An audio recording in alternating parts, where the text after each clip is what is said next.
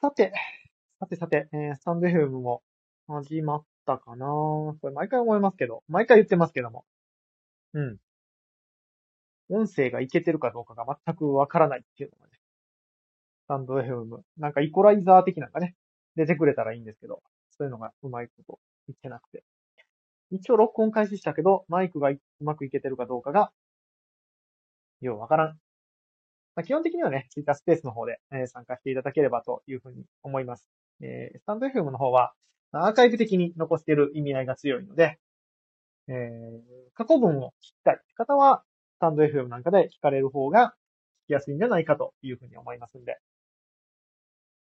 そうか、スタンド FM のリンクとかも貼った方がいいのか。スタンド FM のリンクも後で貼ろう。スタンド FM のリンク、どって貼んやろうか。スタンド FM のリンク、リンク。リンク、リンク、リンク、リンク。この状態でスタンド FM のアプリを立ち上げるのは危険なのかな？危険なのかな？どうなんだろう？危険じゃなかったら、マイページにアクセスするぐらいは大丈夫かな？ちょっと待ってくださいね。ちょっと待ってくださいよ。うーん。スタンド FM の使い方が、いまいちわかってない。えー、と、えっ、ー、と、えー、リンクが取れないよ？ん ?URL コピー、これか。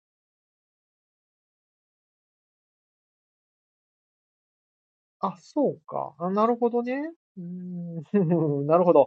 リンクを取っても、あれ？なんか再接続それでできた。PK 大丈夫？これ。ツイッタースペースもようわからんすよね。ようわからんすよねって、皆さんは知ってはるんかもしれないですけど。ちょっと待ってね。FM。よいしょ。これで、よしよ。こんな感じにしたら、スタイフのリンクもありましたよと。ということで、じゃあ、えー、平日毎日ツイッタースペース19時になりましたので、えー、始めていきたいと思います。あ、皆さんたくさん、今井さんもいつもありがとうございます。たくみさんもありがとうございます。あきほさんも、いつも解禁賞ですね。エムラブさんも解禁賞で、エイジさんも解禁賞で、皆さん、ラジオ体操のスタンプをね、毎日ポコポコ上げないといけないぐらい、解禁賞でございますね。いつもありがとうございます。コメントなんかは、えー、Twitter スペースまたは、X ダウンに参加されている方は、ラジオガヤ部屋の、えー、っと、書き込み、Twitter、ね、ツイート、ツイートちゃうな、書き込みなんかを拾っていきながら、のんびりと雑談スペースを書きたいと思います。いやー、疲れまして、今日はちょっとね、さっき帰ってきたんですよ、スタジオに。さっき帰ってきて、今日は朝から晩まで撮影をしてまして、え、久々にインタビューのね、就職ちゃう、採用サイト、企業の採用サイトのインタビュー記事、インタビューの撮影って感じで、長いんですよね。インタビューなので。一人1時間ぐらい、2時間ちゃった ?40 分ぐらいインタビューして、インタビューの様子を撮影して、その後、えっ、ー、と、ピンのね、一人の撮影をするっていうような感じのやつが、えー、二つ、二人あって、その後、まあ、座談会形式でこう、皆さんがね、喋ってる様子なんかをパシパシ撮影して、これも1時間ちょっとあったんかな。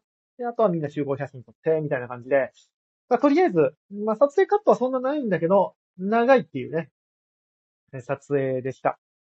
で、えっとね、まあ、スペースなんで、ぶっちゃけでいろいろ言うんですけども、実はね、夏ぐらいまでね、この手の仕事は、弊社スタッフにお願いをしてたんですよね。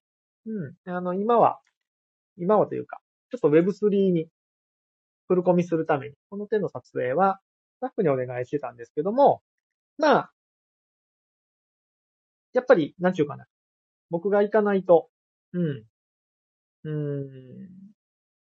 うん。もうめちゃめちゃぶっちゃけ言うと、売り上げが落ちると。完全に。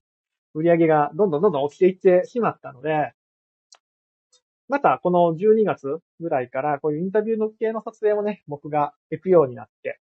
で、今日は久々の、久々の一日こういうインタビューの撮影だったんで、えー、正直疲れました。非常に疲れましたね。うん。でもまあ、採用サイトということでインタビューする、される方も、非常にお若い方、社会人2年目、3年目、4年目、5年目ぐらいの若い方で、いや、やっぱね、うーん、もちろん会社としても、インタビューされる側の社員さんって、まあ、できる社員さんをね、引っ張ってくるじゃないですか。そんなね、あの、あんまりできない社員さんをわざわざインタビュー対象にはしないわけなんですけども、まあ、できる社員さんをインタビューで出してきはるんで、すごいですね、最近の若者は。うん、社会人2年目とかで、こうなんやっていうふうに改めて若い力を思い知らされましたね。うん、やっぱり、社会人2年目ってなかなか学生気分も抜けず、まあ、いわゆる指示待ちの若者っていうのは非常に多いなって。ね、僕サラリーマン経験長かったんで、思うんですけども、今日のインタビューの対象者の方はね、もう2年目でバリバリやってて、なんかもうね、1年目の後輩に対してチーフリーダー的な指導者の、指導者的なこともやってて、まあ、20代前半とかですよね。中盤ぐらいなのかな ?20 代、25歳とかぐらいなのかなこう、やっぱりどの、なんでしょう、こういうやっぱり変化の激しい時代というか、コロナでね、やっぱいろんなことが大変な時代って、何でもそうなんですけど、やっぱ二極化していくなっていうのをね、今日改めて思いましたね。意識高い人はどんどんどんどん先に行くし、会社もね、やっぱそれを、そういう人をどんどんどんどん、まあ今日の会社は特別なのかもしれないですけど、ポジションに、いいポジションにどんどんどんどん置いていかはるんですよ。そしたら、できる人はどんどん進むし、まあ、できない人って言ったらあれですけど、うん、ちょっとやっぱりのんびりしてる方は置いていかれると。その格差っていうのはどんどん広がっていっちゃうなっていうのが、まあ改めて会社の中で見てたら、うん、思いましたね。なんかすべてのことが今、どんどん二極化していってませんかね。そんな気がします。強者はより強くなる。うん、弱者っていう言い方あんま好きじゃないけど、うん、持たざるものは、やっぱりそこから抜け出すのが非常に大変。うん、これってなんか、いわゆる資本主義の悪い部分だったと思うんですね。あの、うん、強い人が強くなりやすい。弱い、弱いっていうのは、ちょっと言葉悪いですけどね。あの、うん。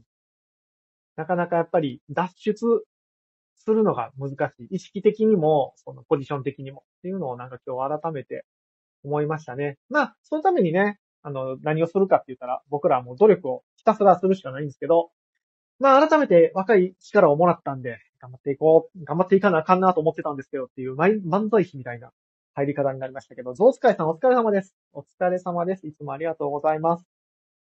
あ、たくみさんも。たくみさん、先名前読んだっけ？そうだっけ？金丹さんも、昨日に引き続きいつもありがとうございます。金曜日はね、結構ね、あの、今日金曜日か。金曜日だ。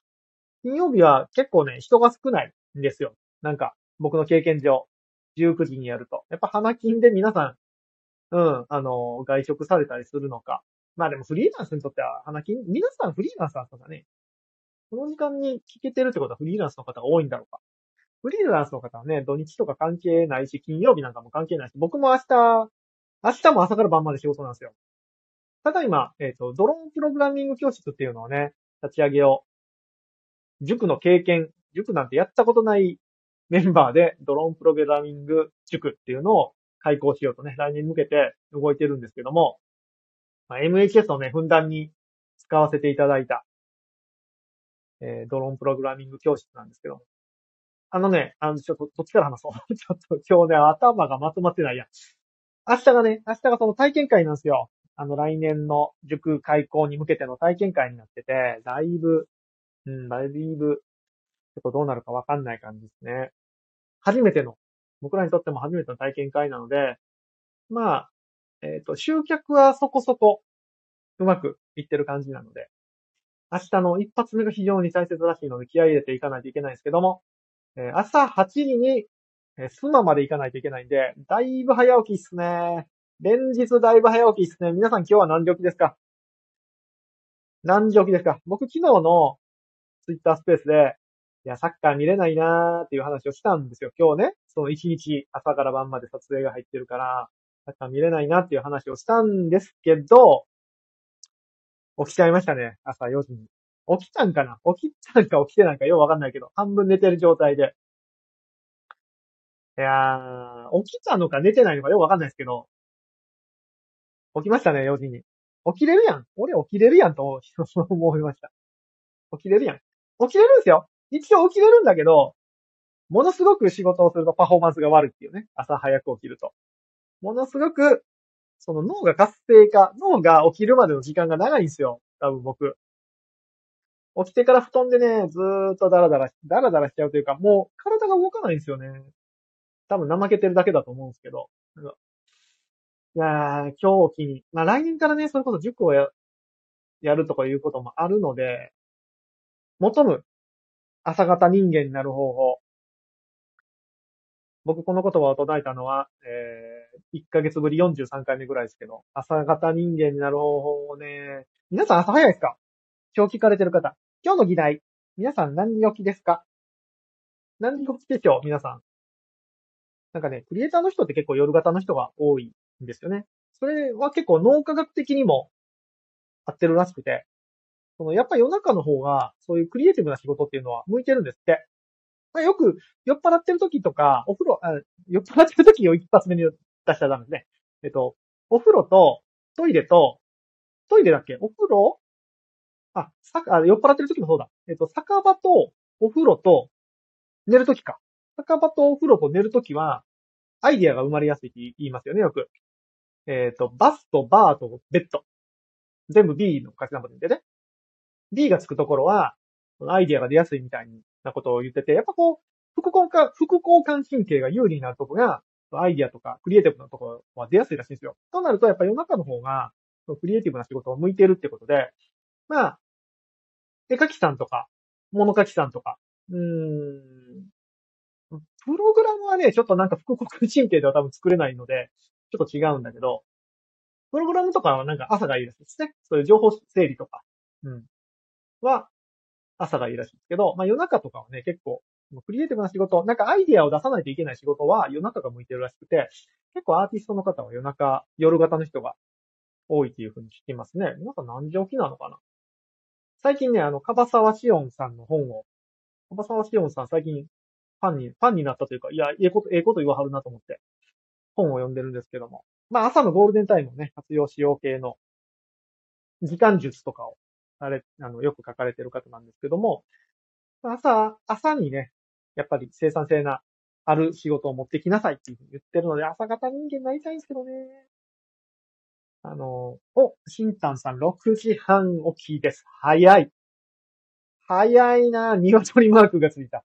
鶏マークが、はい、ついたなたくみさん、タイムズ更新のため6時から1時起き。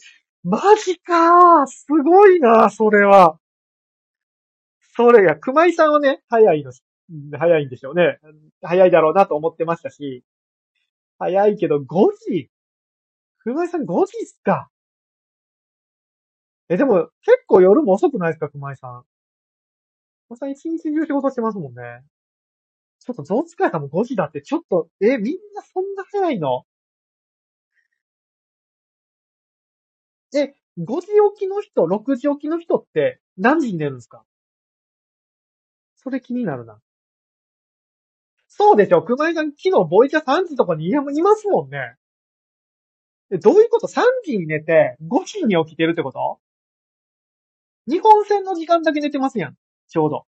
日本スペイン戦の時間だけ寝てますやん。え、マジで？何してんの？ほんま何してんの？熊井さん、ほんま、熊さん、熊井市何してんの？本当に。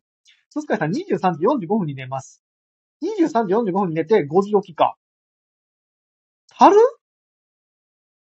足らんで。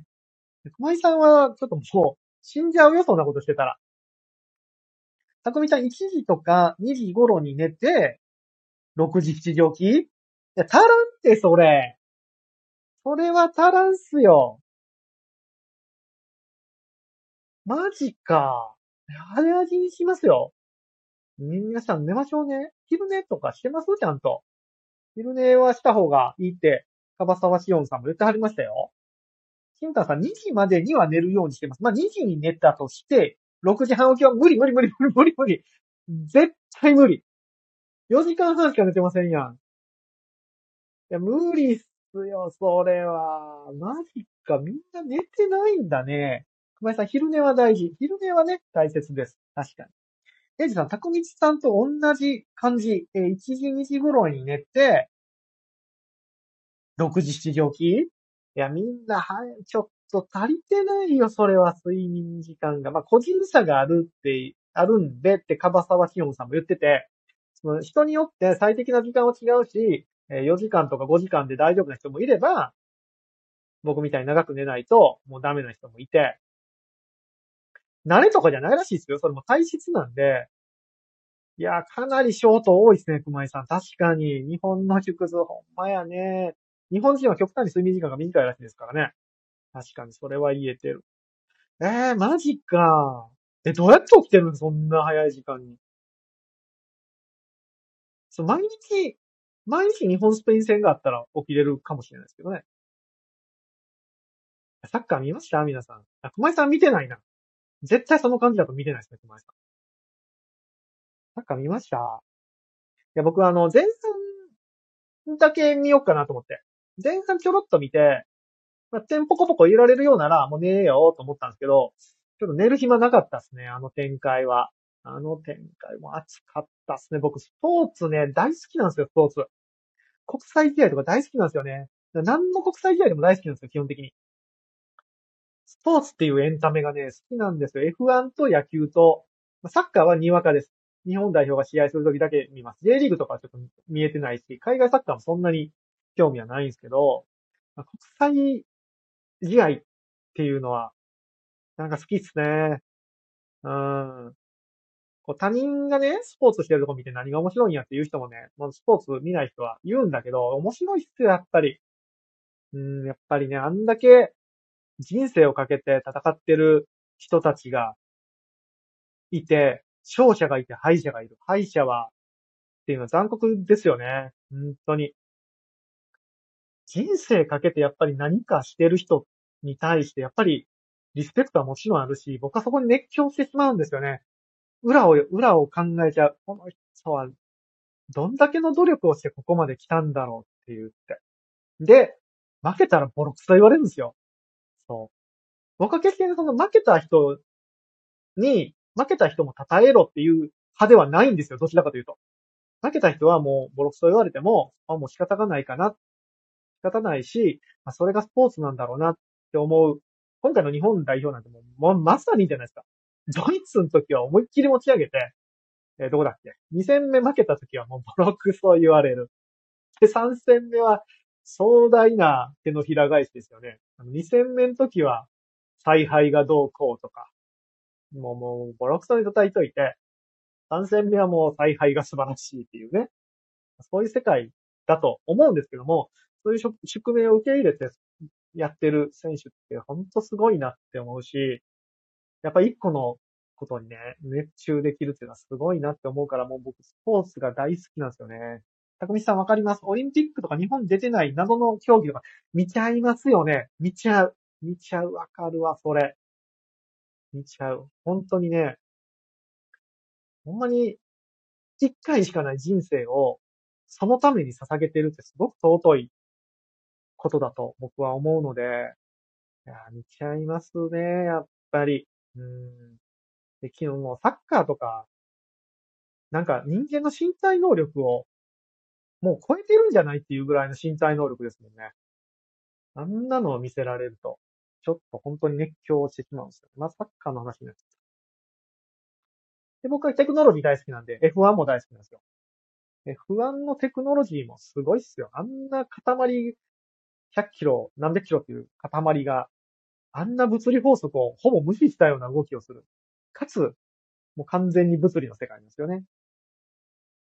あれがね、本当に、本当に好きですね。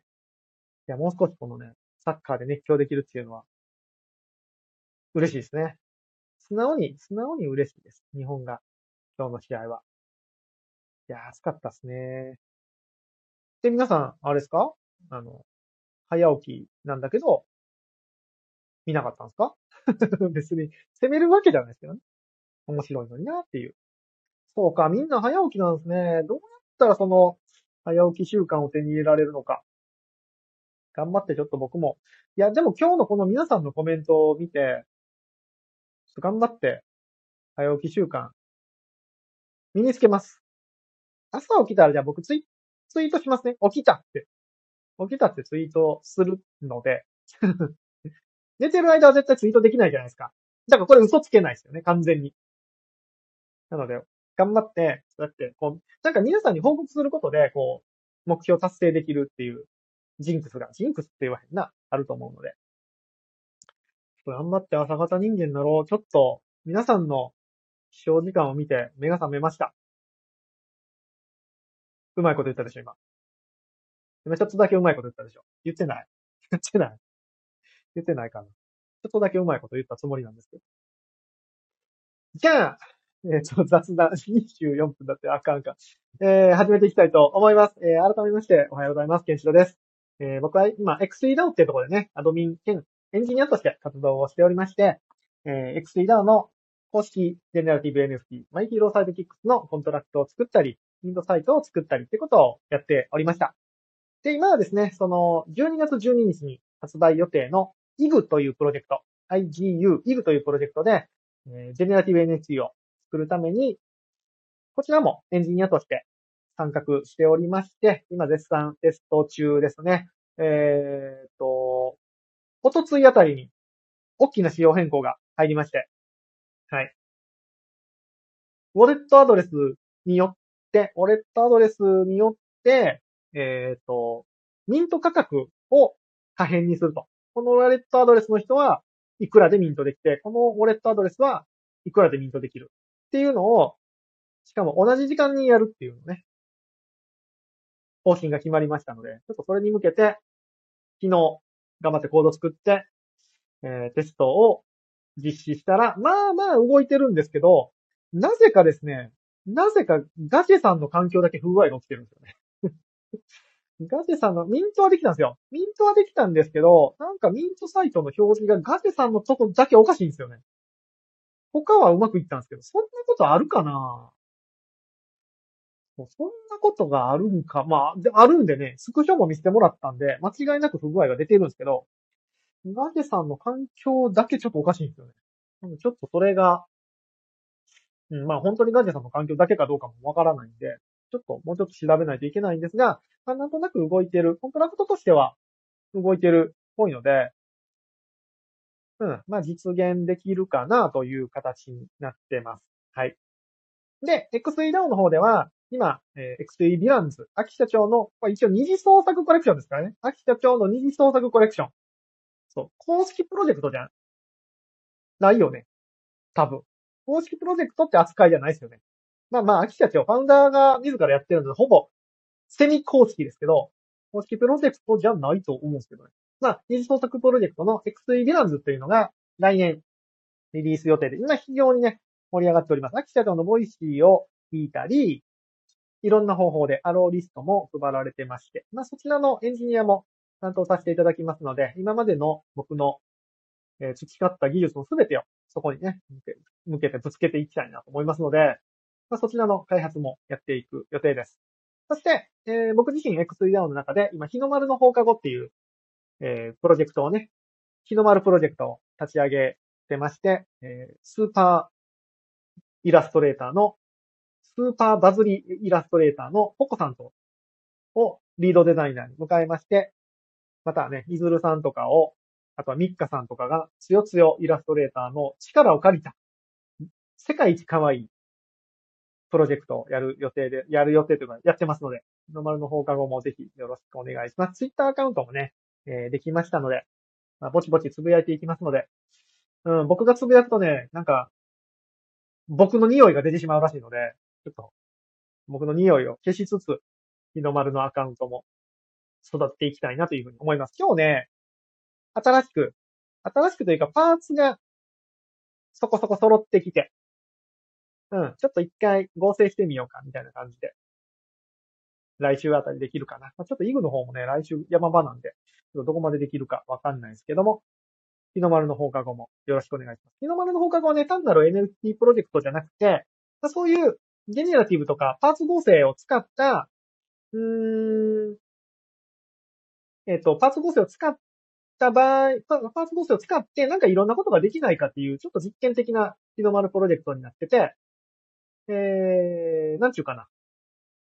NFT だけじゃなくて、まあ、LINE スタンプっていうのが今、とりあえず出て、案としては出てるんだけど、まあ、LINE スタンプとか、あとはシール作ったり、えー、スタンプ作ったり、まあ、この可愛い、スーパー可愛いイラストを使って、なんかいろいろできないかなっていう、その NFT とか Web3 だけにこだわらずいろいろしたいなっていうプロジェクトになってますので、えー、アイディアマン募集です。こんなことができるんじゃないかな。たくさんね、こう、ジェネラティブみたいにたくさん合成をすることによって、こんなこともできるんじゃないかなっていうのを、アイディアマン募集してますので、ガヤガヤしてくれる方とアイディアを出してくれる方を募集しておりますので、ぜひよろしくお願いします。うん。頑張ってね、そっちでも広げていきたいとこですね。まあまあ、なんか、出して終わりのプロジェクトじゃなくて、もうなんか、できたらね、5年、10年とずっとやっていきたいなと思いますんで、ロングな僕が生きてる限りロングなプロジェクトにしていきたいですね。うん。多分もう、一生遊べると思うんですよね、日の丸の放課後って。このやっぱ学校っていうのがね、いい題材で、横展開がすごいしやすいので、多分一生遊べると思う。あ、ポンタさん、ありがとうございます。よいしょ。もう、金曜日なのに今日は人が多い。皆さん、花金ですよ。日本が買ったんですよ。飲みに行かなくていいんですか？僕はちょっともう、あかん。今日ね、冒頭も言ったんですけど、ちょっと、頭が待ってないですね。エイジさん、池早さん曰く、秋田との二次創作という位置づけはかなり厳しいと。まあ厳しいよね。どう考えても。どう考えても厳しいでしょ。ほぼ公式みたいなもんですけども、一応、あの、言っていく体としては、二次創作プロジェクトっていうのを、僕らがそこを諦めたらダメなので、二次創作ですよっていうのを言っていきたいとは思いますけどね。公式ではありませんと。いうのは言っていきたいと思います。シンタンさん、日の丸のカレンダーとか可愛いと思います。間違いなく可愛い。間違いなく可愛いね、それは。まあ、間に合わんなスクールカレンダーにしましょうか。あのー、学校プロジェクトなんで。4月3月のね。いや、可愛いね、それ。いや、日常の中にこのイラストがいろんなとこにポコポコ隠れてると絶対可愛い。なんかちょっと、会社でも使えるぐらいの、ちっちゃいスタンドのカレンダーでもいいですよね。なんか壁に貼るとかやったらちょっと行々しい。今壁にカレンダー貼ります？どう？うち壁にカレンダー貼らないですよね。今ね、あ、そう、今日行った会社さんで、ちょっと話前後してすみませんね。今日行った会社さんで、まあもう老舗の大きい会社さんなんで、あの、受付にね、来年のカレンダー、ご自由どうぞみたいなのがあったんだけど、それ見て思ったのが、今の人ってカレンダー貼るかなって思ったんですよね。少なくとも僕家では、ここ数年カレンダー貼ってなくて、まあトイレに、トイレになんか子供用のカレンダーがありますわ。スケジュール書くようかな、あれ。うん。のはあるんだけど、そうでっかいカレンダーっていうのがね、そう、今ね、使わないんじゃないかなと思って。で、逆に、なんか机の上に、デスクの上に置いてられるちっちゃいカレンダーは、もう使ってるんですよ。事務所でも使ってるし、家では使ってないかな。いや、家にもあったかな。ちっちゃいのはなんかあるんですよね。ちっちゃいのがいいかな、カレンダーは。たくみさん貼ります。おお、たくみさん貼るんだ。何のカレンダー貼ってるんだろう。アイドルかな。AKB かな。AKB っていうこの発言がもうちょっと古いです。しんちゃんさん、会社ではカレンダー使ってます。あ、会社では使うか。使うか？使うかな？まあ、使うか。会社はだいたい壁空いてるから使うか。僕いろんな会社さんに撮影行くんですけど、なんかカレンダーめくられてないことも多いんですよね、最近。まあ、スマホにやっぱカレンダーがあるから、なかなかカレンダー需要どうなんだろう。でも日の丸の放課後、そのデスク置きのカレンダーとかは作りたいな。作りたいけど、昨日もね、シールの話で言ってたんですけど、作りたいんだけど、その、あの、作れる業者さんを探すのも大変ですね、やっぱり。僕全然その辺が分かってないので。あ、ハモリアさんだ。いつもありがとうございます。そう、業者さんを探すのが大変なのと、まあ、やっぱり、一応ね、僕らは、あの、しっかり利益をね、出していきたいなと思ってて、ビジネスとしてやりたいなと思ってて、うん、あの、NFT で稼がない。じゃなくて、NFT でしっかり稼ぐ。NFT とか Web3 でしっかり稼ぐっていうのもやっていきたいし、イラストレーターさんが、どちらかというと、もう一回描いた絵を、パーツ合成するとさ、いろんなパターン作れるじゃないですか。そういう感じで、なんか素材として使って、こう、イラストをね、なんか、資産化し、あ、下がまだ、資産化していきたいんですよね。一回描いて終わりじゃなくて、イラストってやっぱ一回描いて出すと、二回目見た時には、あ、もうなんかこれ見たことあるって思っちゃうこと多いと思うんですよね。あ、使い回しかみたいな思われることがあるんですけど、やっぱこう、こう、パーツで分けて、まあ、ジェネラティブみたいに合成することによって、こう一回書いたパーツを多分再利用できるんじゃないかな。まあ甘い考えかもしれないですけど、再利用できるんじゃないかな。組み合わせによっては遊び方無限大になる気がするんですよね。っていう、ちょっと試みもあって、なんかこう、イラストとかパーツとかを資産に、イラストレーターさんの、まあ、プロジェクトの、日の丸の放課後、日の丸プロジェクトの資産にどんどんしていって、それでなんか、少し遊んだり、うん、まあもっと言うと、ビジネス的に何かできたら、まあそんなでかいのにはならんすよ。100万も200万も儲けるのは多分最初、あの、無理だと思うので、まあ、ちょっとイラストレーターさんの継続的なお小遣いぐらいになるプロジェクトにしたいなというふうに思っているので、なんでこんな話になったんだっけ？えっ、ー、と、え？なんで？なんでお金の話になったんだ？うん、していきたいなっていうふうに思ってますね。なんだっけ？カレンダーの話してましたよね。カレンダーの話してたなんでこんな話になったんかな？え、エイジさん、書き込める卓上カレンダーが好き。いいっすね。そう、書き込める卓上カレンダー、いいんですけど、あんまり空白多くなると、日の丸の場所がなくなるっていうね。この難しさ。そうだったね。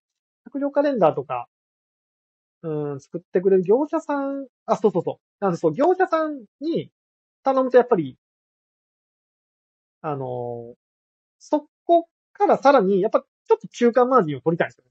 ちょっとリアルな話やな。ちょっとリアルな話で嫌やな。まあいいや。せっかく、あの、仕事なんまあスペースやからぶっちかけましょう。あの、ちょっと中間マージンを取って、イラストレーターさんの分をもらって、そっから発注をかけたいので、そうするとやっぱり、普通に注文するより高くなるんですよね。で、やっぱり、今の時代、あの、価格っていうのは、もうバレバレなので、あ、こいつらいくら取っとるな、みたいなのがバレてくるんで、なんかその辺もね、難しいなっていうふうには思うんですが、まあちょっと、うん。価格を含め、落としどころを含め、ちょっとやっていきたいな。やっていきたいじゃない。やっていきます。ね、間違いなくね、イラストのパワーがあるんで、なんかね、うまくイラストをね、こう資産化していきたいなというふうに思いますね。あ、シオンさんだ。いつもありがとうございます。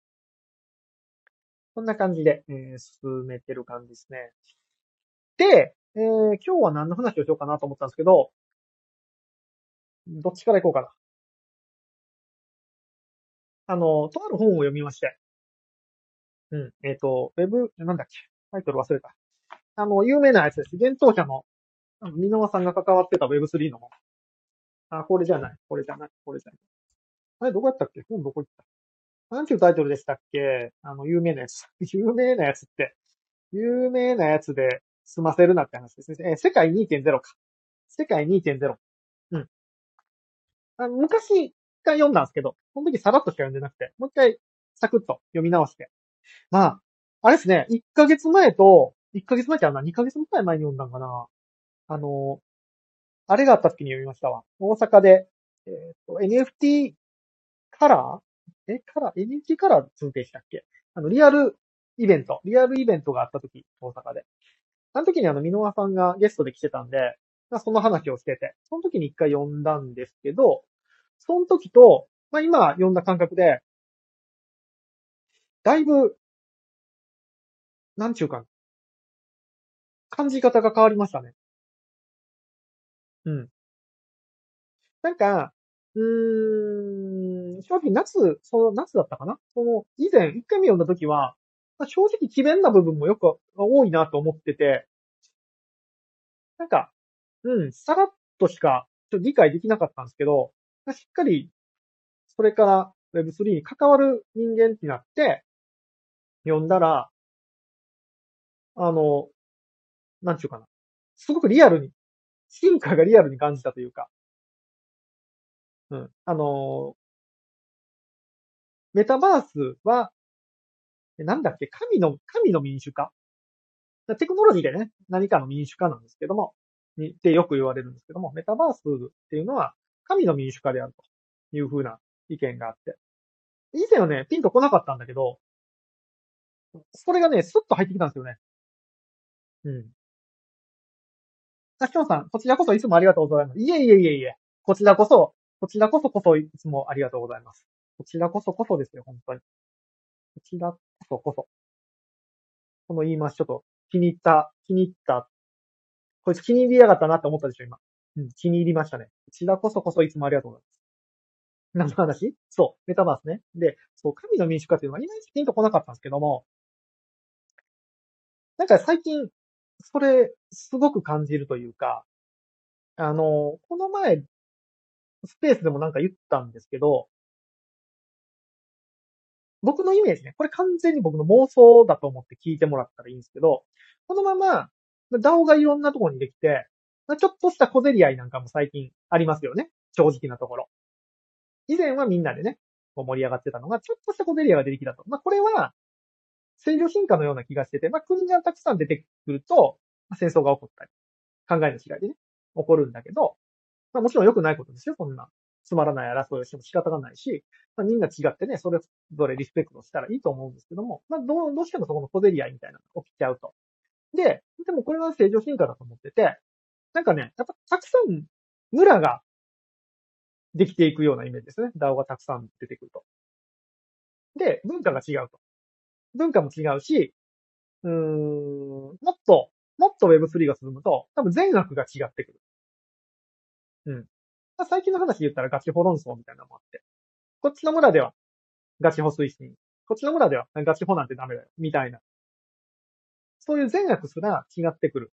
で、多分それはそれでいいと思うんですよ。で、別に小競り合いする必要もないし、お互いがね。で、それを僕は結構分断っていうことを言ってて、この DAO とかコミュニティって多分どんどん分断していくんですよ。かつ、あ、ジェイコさん今日は聞けません。あのね、聞けないときは、あの、聞けないって言わなくていいです。がっかりするから。あ、っていう、僕の声すら聞いてないですね。うん。えい、ジェイコ、ジェイコ、バカバカバカ、バカバカ、バカバカ。これ内緒ね。聞けない人に悪口を言う。このいやらしさ。なんだっけ？何の話してたっけ？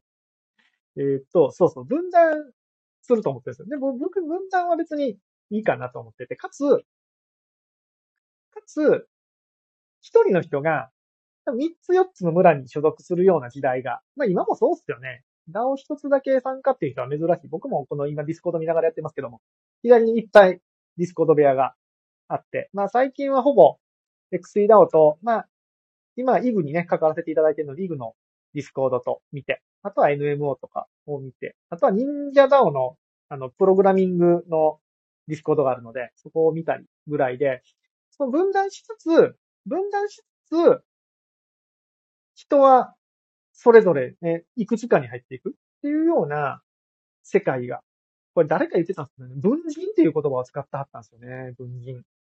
人が、え分かれる人、うん、だから、その A の DAO にいるときと B の DAO にいるときって、自分の中としても別人なんですよ。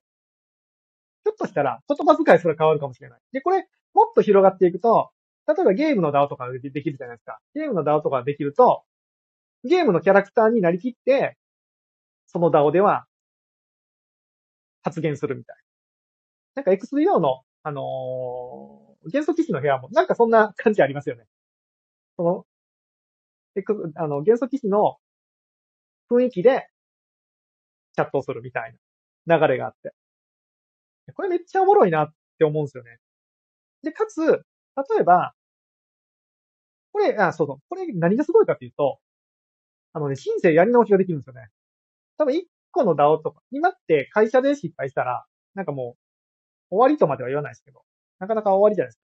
コミュニティが一つにしか存在、あの、所属してなかったら、その一つで、ハブられてしまうともう終わりなんですけど、コミュニティに3つ4つ参加してて、かつ全部人格が違うってなった場合に、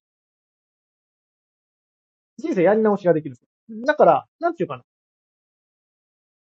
まあ、誤解を恐れず言うんだったら、3つの DAO に参加を、参加してたら、3回人生を送ってるような感じ。パラレルで3つ人生を送ってるような感じ。っていうのが多分、進んでいくと、できる気がするんですよね。で、ジェイコさん飲んどるやないかい。僕にビールを見せるとは。このアル中、アル中にビールを見せるとはいいなこれどこだろうな。これで店特定できたらすごいですよね。お刺身、樽盛りって書いてますよ。お刺身、樽飲み、樽盛りが、えー2400円のところで飲んでますね。ジェイコさん。何人前かわからんけど、まあまあええとこじゃいです、これ。これ手書きやもんね、しかもメニュー、多分。まあまあええとこで飲んでますよ、この人。おそらく。でもビールのジョッキがあんまりいいとこっぽくないな。ということは、多分お刺身とかはちゃんとええもんを出す。美味しいけど、生中このサイズで、まあ関西だから500円とか、まあ、450円とかで飲める、魚が美味しくてリーズナブルな店に行ってるんじゃないか。でも、刺身タル盛り2400円。何人前、どんくらいの、おけ盛り？タル盛りちょっと、漢字が読めない。これなんていう木片に角みたいなやつ。何盛りって読むの？これ。2400円か。まあまあ、ええとこじゃん。どうなんだろうな。美味しそうやな。お刺身いいっすよね。日本酒が飲みたくなりますね。最近日本酒、美味しい日本酒飲んでないな。美味しい日本酒といえばね、あのね、僕、話したことあるかなライフっていうスーパーあるじゃないですか。あの、ライフで、ほぼプライベートブランドの日本酒があるんですよ。ほぼプライベートブランド。プライベートブランドのマークはついてないんだけど、あの、ライフが、あれ、どういう扱いなんかな ?OEM みたいな感じで出してる日本酒があって。それがね、コスパ最強なんですよね。言ったことあったっけ？そう。一回ツイッターに載っけたことあるんですけど、あれがもうコスパ最強。えっ、とね、あれ何ミリ入ってるかな ?350、400、500ぐらい入ってる瓶。あれ何本入ってんやろな？ちっちゃい瓶ですよ。小瓶なんだけど、300いくらなんですよ。値段が。340円、70円ぐらいの。500円1000円やつで、あれね、あの、まあ、コップ一杯分ぐらい優にあるんですよ。あれ多分、普通に居酒屋とかで飲むと、そうだなぁ。コップ一杯飲むと多分千、千円余裕で超えてくるような価格の、ちょっとお高い部類の日本酒だと思うんですけどね。ぐらいのコスパ最強日本酒がありますんで。ライフで。で、ライフ、最近ライフね、お刺身がうまくなったんで、お刺身とね、その日本酒買って帰ると、もう、それだけで人生幸せですよね。生きててよかったってなります。そういう些細なね、あの、幸せを楽しむのが人生を楽しむコツって、妹さんが言ってたんで、妹社長が言ってたんで、僕はそこで人生を楽しんでますよ。何の話してましたっけ？そうそうそう。メタバースね。で、メタバースまで行ってなかった。まだメタバース、ダオの話までしか行ってなかった。で、そうやって分人、あの、コミュニティそれぞれで人生をね、パラレルで生きれる時代が来たら、ここでメタバースですよ。ここでメタバースが生きてくる。で、まあね、そのヘッドセットを使うかどうかっていう議論は、僕はまた若干懐疑的です。皆さん、全員がこうヘッドセットを使う時代が来るかって言ったらわかんないですけど、まあ、フォートナイトもメタバースって言われるように、まあ、別に VR ゴーグルを使えなくても、まあ、将来的にはね、つけるんかもしれないけどね。そう、あの、VR ゴーグルなしでも十分メタバースっていうのは、メタバース？メタバース？毎回これ言うけど。うん、あの、成立すると思ってて。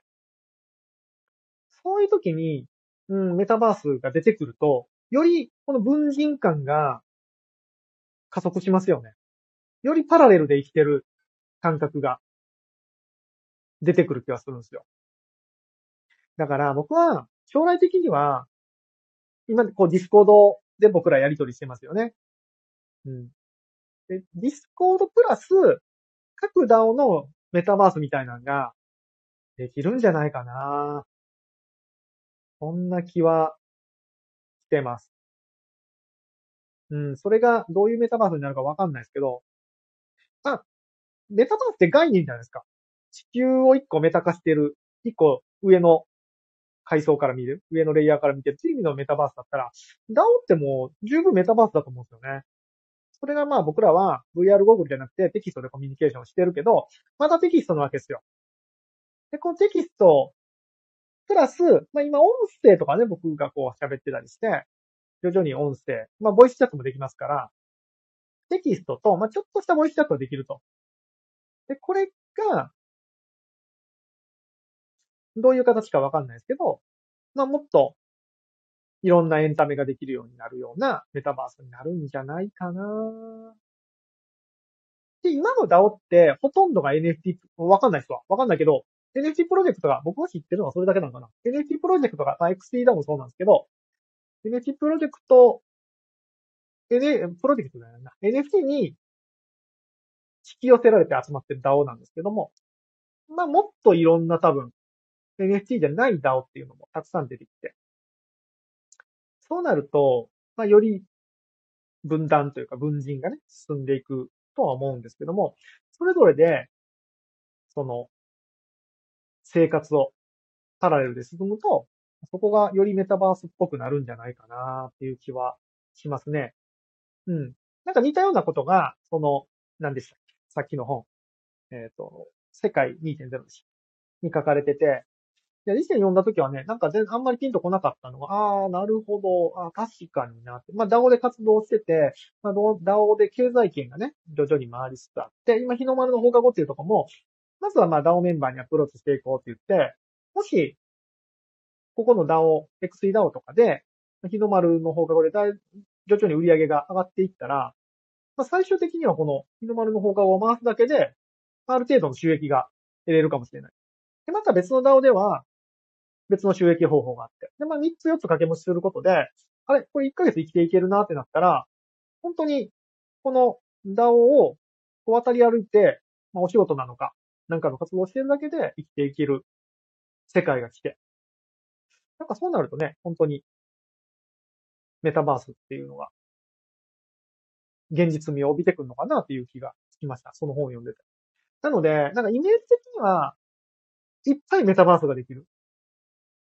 コミュニティごとにいっぱいメタバースができるようなイメージなんですよね。なので、だから、なんちゅうの？今、サンドボックスとか、ザナとか、あれは完全に1個ですよね。サンドボックスがいっぱいできるっていうイメージではなくて、まあ中にワールドは多分いっぱいできるんだけど、あ、ワールドになるのかな？ワールドになるのかな？なんか、そういうサンドボックス的な、あの、遊ぶメタバースプラス、うん、とは別の、なんかメタバースのあり方があるんだろうなというふうに、あの本を、世界2.0を見ながら思っております。あ、熊吉さんだ。熊吉さん、いつもありがとうございます。昨日も来てくださってましたね。昨日は名前を呼べず。終わってから、あ、名前呼ぶの忘れてた。あ、ハモリアさんだ。ハモリアさん、メタバースのメタバースの神、ハモリアさんがいるじゃないですか。いや、神、神を作れる人ですからね、この方は。思いません？ハモリアさん。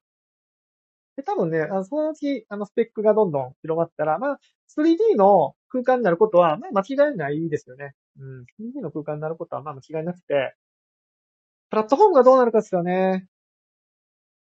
理想はやっぱり、なんかもっとオープンな、オープンな企画ができて、うん、なんか、企業に依存しないメタバースっていうのができれば、それはそれで最高だと思うんですけど、その時代が来るにはまだちょっとしばらくかかるんかもしれないですね。なのでまあ、とりあえずサンドボックス上でやりましょうとか、そういうのになるかもしれないですね。そうそう、サンドボックスのね、土地が欲しい時もあったんですよ、僕。リアルに買おうと思ってて。高かったんですけどね、あの頃は。僕が買おうとした時は高かったんで、いや、あの時買えなくてよかったなって今になって思いますけど。めちゃめちゃ高かったね。どうなんかな、そういう土地を買うっていうのが、あの頃は、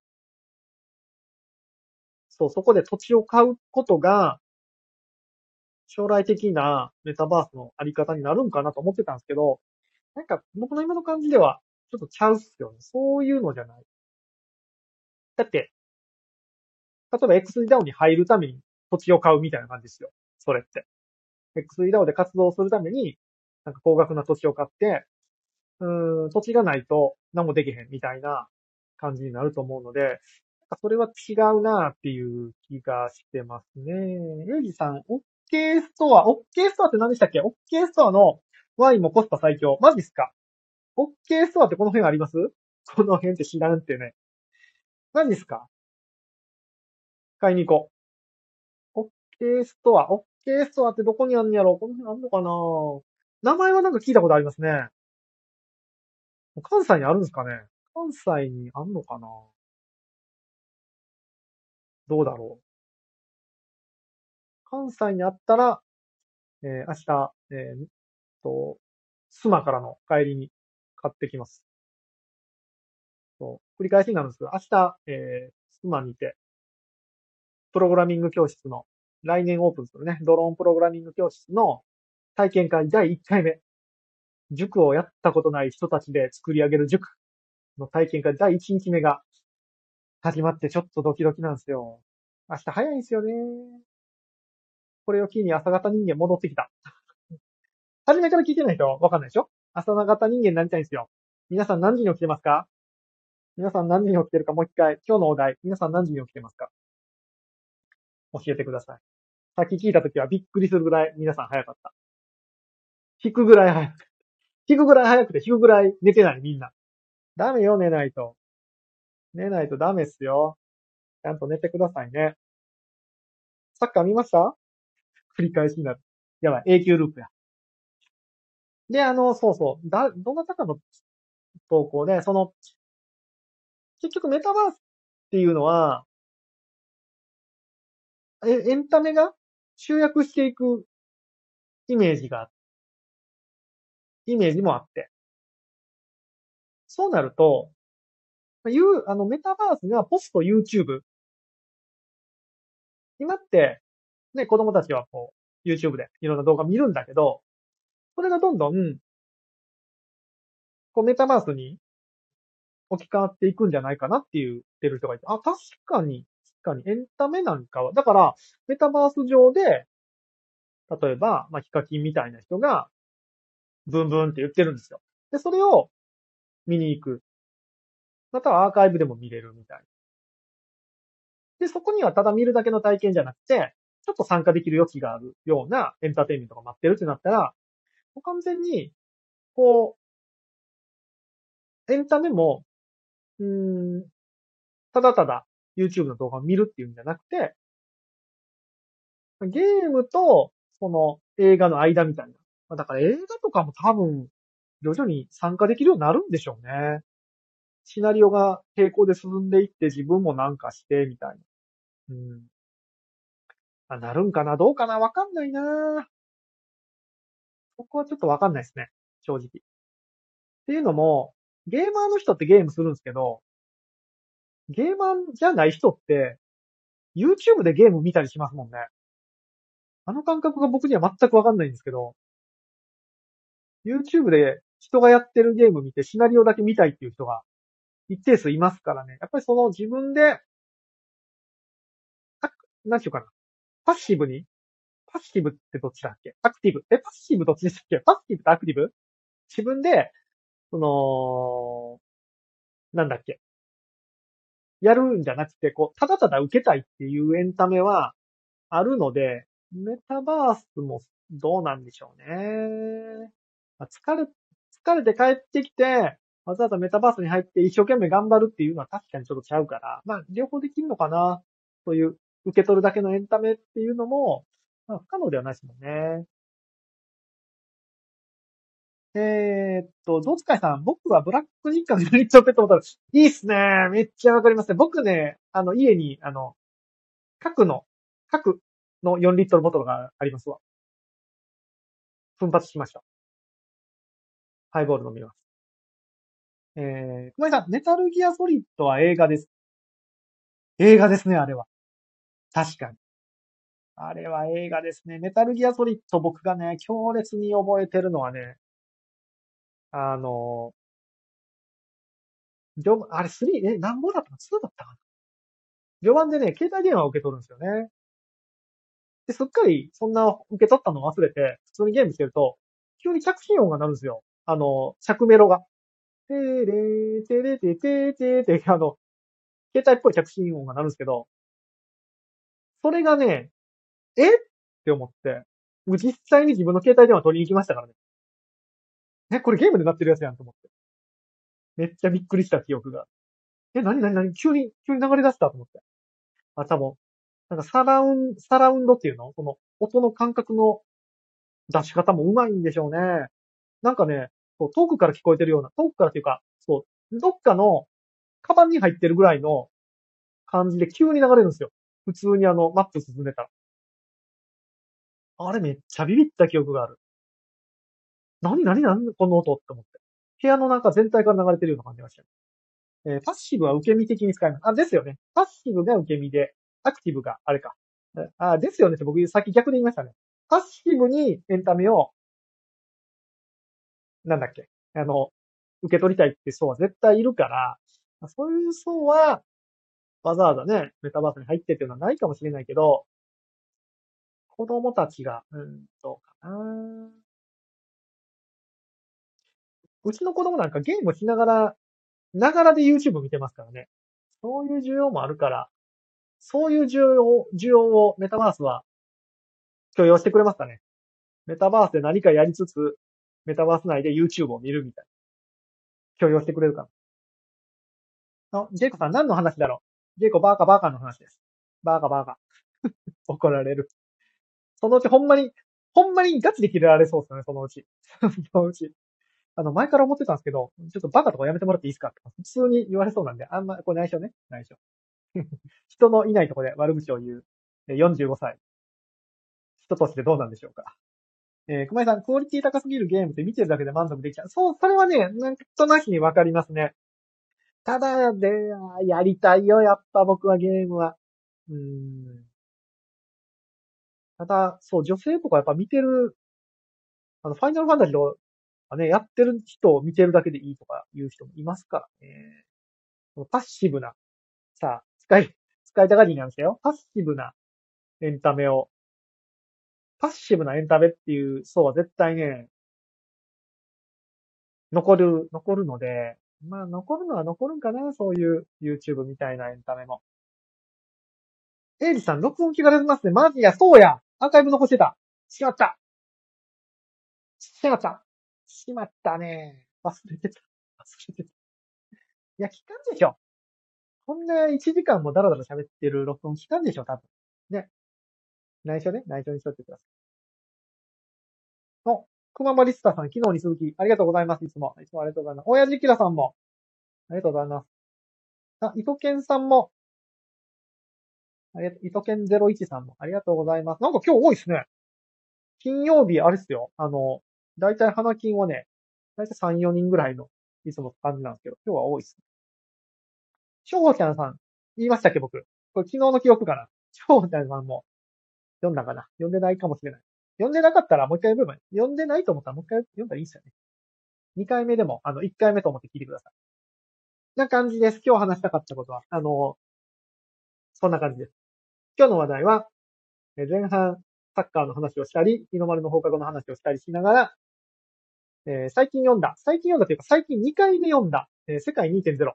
幻冬者の世界2.0を久々に読んだら、だいぶ1回目読んだ時とイメージが変わりましたよっていうお話でした。メタバースに関する、あの、お話で、まあ僕の完全な妄想としては、今の DAO がどんどんメタバースみたいになってって、人々がパラレルで3つ4つ人生を歩め歩める時代が来るんじゃないかなっていう僕の妄想です。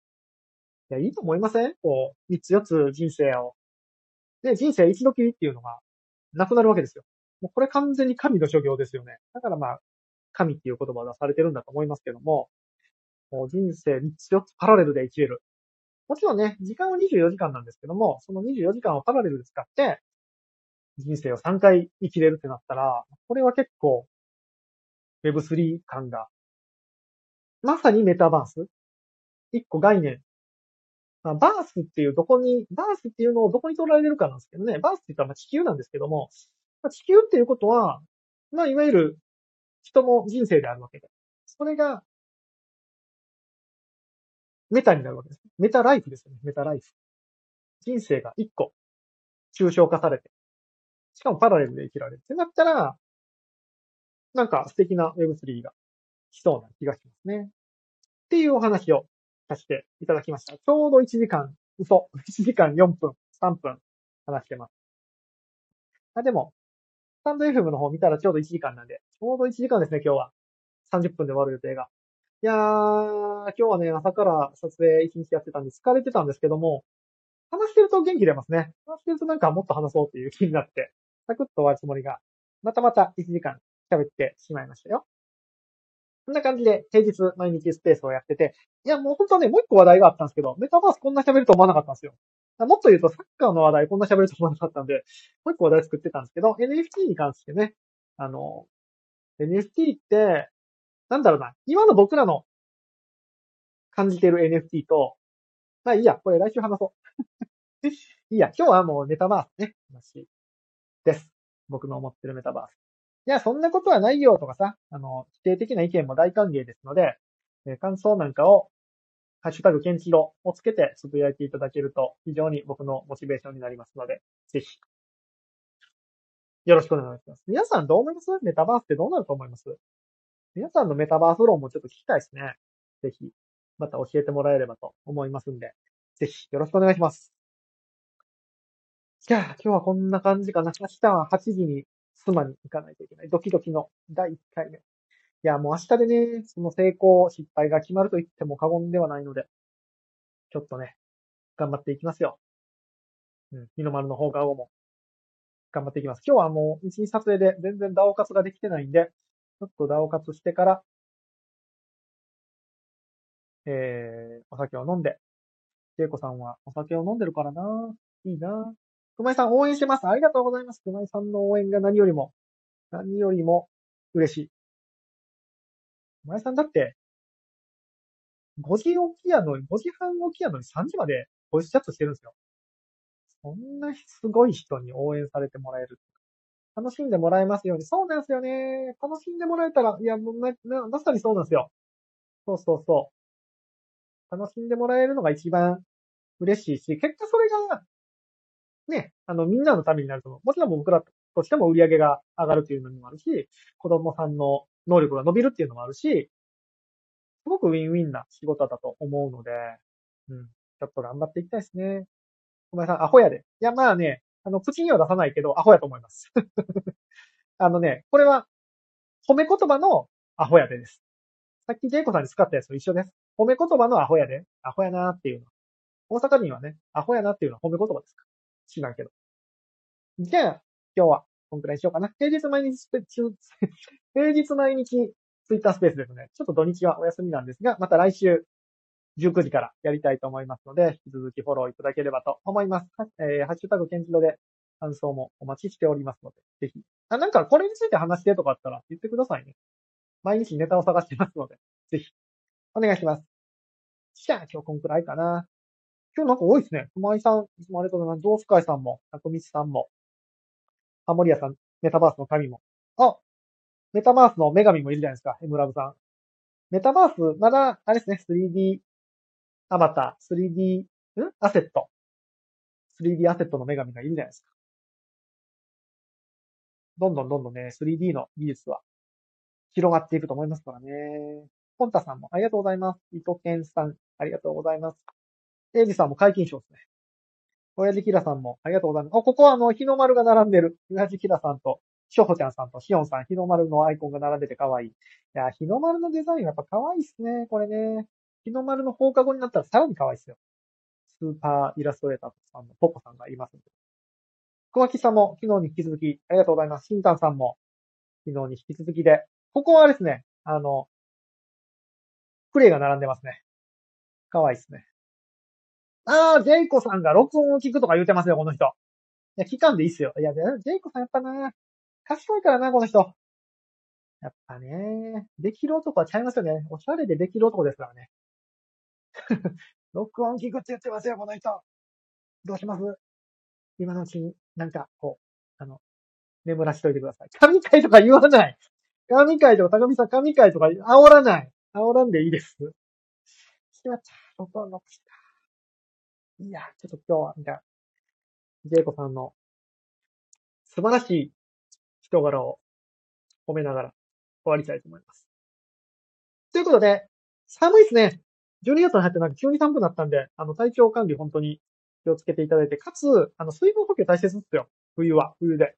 僕、水分、あの、一日振り返ったらコーヒーとビールしか飲んでないとかいう時ね、あるんで、自分に言い聞かせてますから、水分補給大切なので、あったかいお茶でも飲みながら、え週末を過ごしていただければと思いますんで、皆さんでは、一週間お疲れ様でした。週末も皆さんヒーローの心でありがとうございました。